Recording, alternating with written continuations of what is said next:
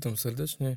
W dzisiejszym odcinku poruszę temat związany z możliwością utworzenia i rejestracji spółki z ograniczoną odpowiedzialnością za pomocą internetu przy użyciu specjalnego formularza S24, czyli utworzenia spółki formularzowej. Spółka formularzowa to spółka z ograniczoną odpowiedzialnością, która została utworzona przy wykorzystaniu wzorca umowy.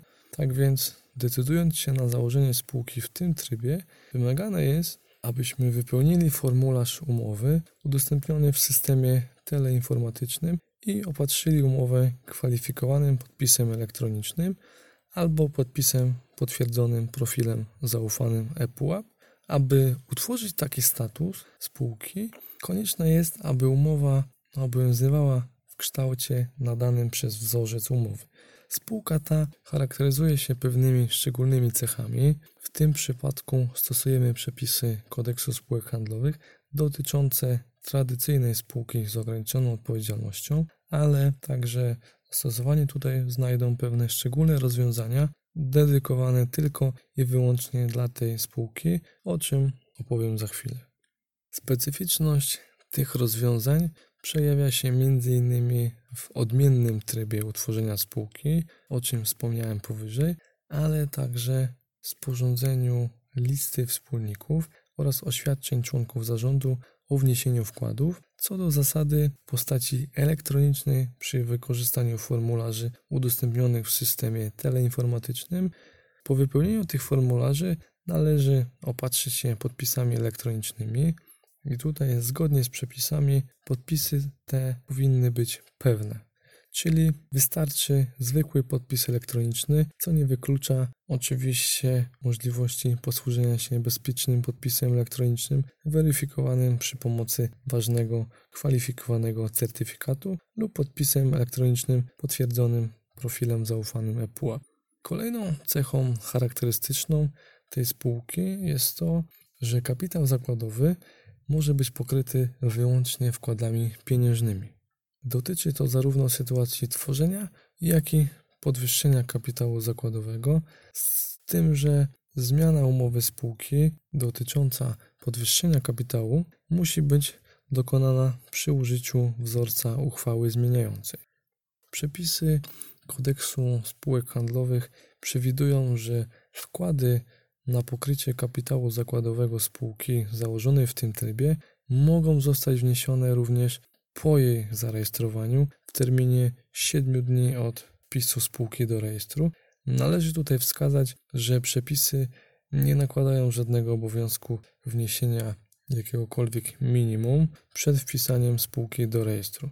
Nie ma też mowy o jakiejkolwiek sankcji za przekroczenie siedmiodniowego terminu. Taka możliwość dotyczy jedynie etapu tworzenia spółki. W kontekście podwyższenia kapitału zakładowego wydaje się być ona wątpliwa z uwagi na artykuł 261 Kodeksu spółek handlowych, ponieważ zgodnie z tym przepisem zastosowanie mają przepisy dotyczące pełnej wpłaty na poczet kapitału zakładowego.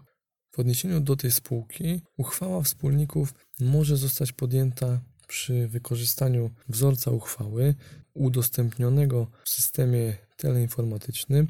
Nie trzeba zwoływać tutaj zgromadzenia wspólników, ale konieczne jest, aby prawo głosu wykonali wszyscy wspólnicy.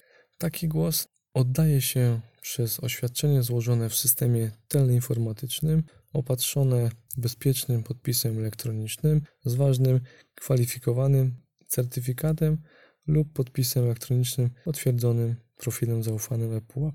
Tak podjęta uchwała ma moc uchwały podjętej i sporządzonej w formie pisemnej.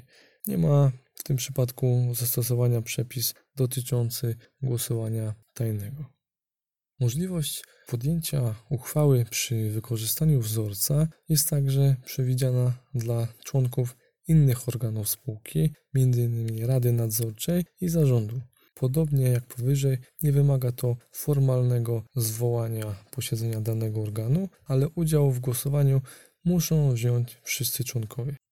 Oddanie głosu Podobnie jak w przypadku uchwał wspólników, następuje przez złożenie oświadczenia w systemie teleinformatycznym i tak samo opatrzenia bezpiecznym podpisem elektronicznym z ważnym kwalifikowanym certyfikatem lub podpisem elektronicznym potwierdzonym profilem zaufanym ePUAP. Trzeba wskazać, że ten tryb dotyczy tych uchwał, które należy przesłać do sądu rejestrowego w celu złożenia do akt rejestrowych. Jednak istnieje także możliwość podjęcia uchwały o ustanowieniu prokury czy zmianie adresu spółki i wniosek o wpis takich danych składany jest za pośrednictwem systemu. Umowa spółki tworzonej w tym trybie również może zostać zmieniona przy wykorzystaniu wzorca uchwały, ale Taka zmiana może dotyczyć tylko tzw. Tak postanowień zmiennych. Zgodnie z przepisami, postanowieniami zmiennymi są postanowienia umowy spółki zawarte przy wykorzystaniu wzorca, które zgodnie ze wzorem mogą być modyfikowane przez wybór odpowiednich wariantów poszczególnych postanowień albo przez wprowadzenie odpowiednich danych w określone pola wzorca umożliwiające ich wprowadzenie. Uchwała podjęta w tym trybie ma moc równą uchwały zamieszczonej w protokole sporządzonym przez notariusza. Podwyższenie kapitału zakładowego może nastąpić także przy wykorzystaniu wzorca formularza uchwały zmieniającej w trybie zmiany umowy spółki.